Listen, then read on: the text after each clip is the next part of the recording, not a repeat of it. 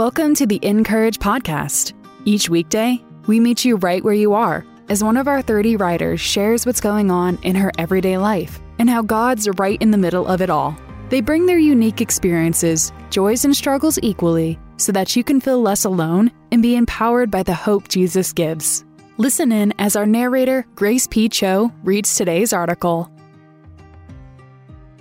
Today's article is written by Stephanie Bryant and is titled, Please Don't Discount Your Joy. I thought I would be more excited. I met with our church's women's pastor for lunch. We talked and shared, and what she said at the end of our conversation brought tears to my eyes. I want to champion you. Whatever you'd like to teach or lead, I want to give you the opportunity and freedom to do so. I had never experienced anyone being on my side so much, especially when it came to the church.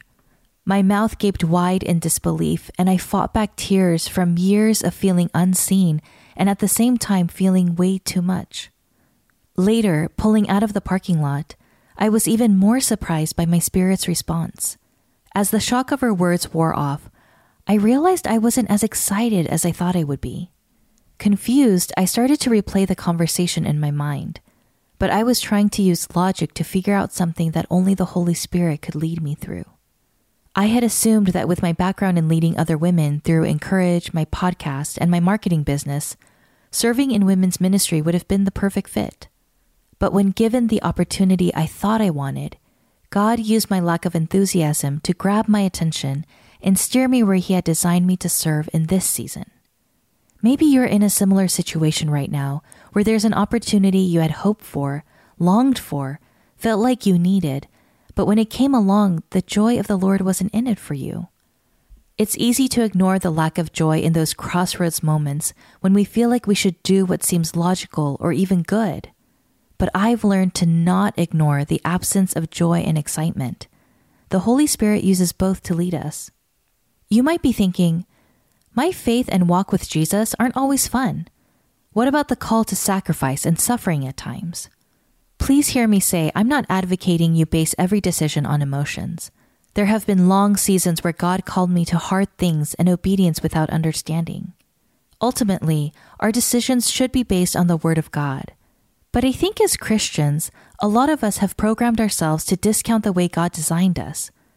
We are quick to dismiss the joy in our lives and quick to place greater importance on areas of ministry because we believe they are more significant to the Lord. We have been fooled to think that joy isn't a signal that God is at work in us. Many focus on the suffering of Christ and sharing in that, but forget why the suffering took place. For the joy set before Jesus. The excitement you feel for the job you're doing, the children you're raising, the place where you give in your community, the unseen ways you serve, that is the joy of the Holy Spirit in you. Receiving joy isn't only at the moment of salvation. It also happens as God's Holy Spirit works in us and through us. Jesus said we're to love and obey him so that my joy may be in you and that your joy may be full. John 15:11 NIV. Our joy and excitement are part of God fulfilling the desires he planted long ago in each of us, even if we aren't aware. As we partner with him, there may be hard decisions, grieving of expectations, and dying to ourselves.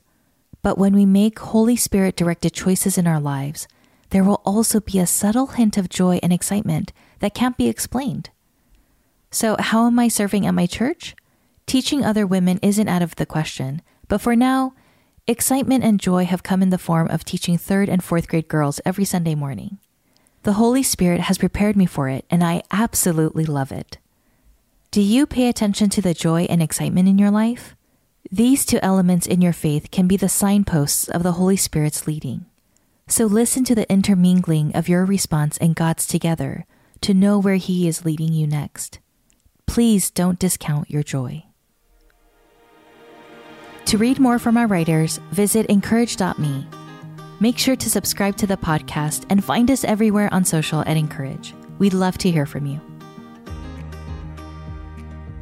This week, we're celebrating the launch of Create in Me a of Peace, the next Bible study from (in)courage. To order your copy and get a preview of the first week for free, visit incourage.me slash podcast and click on Create in Me a Heart of Peace. The (in)courage podcast is narrated by Grace P. Cho and brought to you by DaySpring, makers of your favorite cards, books, and gifts. Visit them today at dayspring.com.